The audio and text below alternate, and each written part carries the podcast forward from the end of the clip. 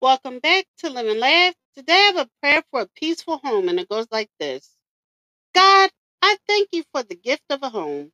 I pray, Lord, that as people come in, that there will be a sense of peace and rest over our house.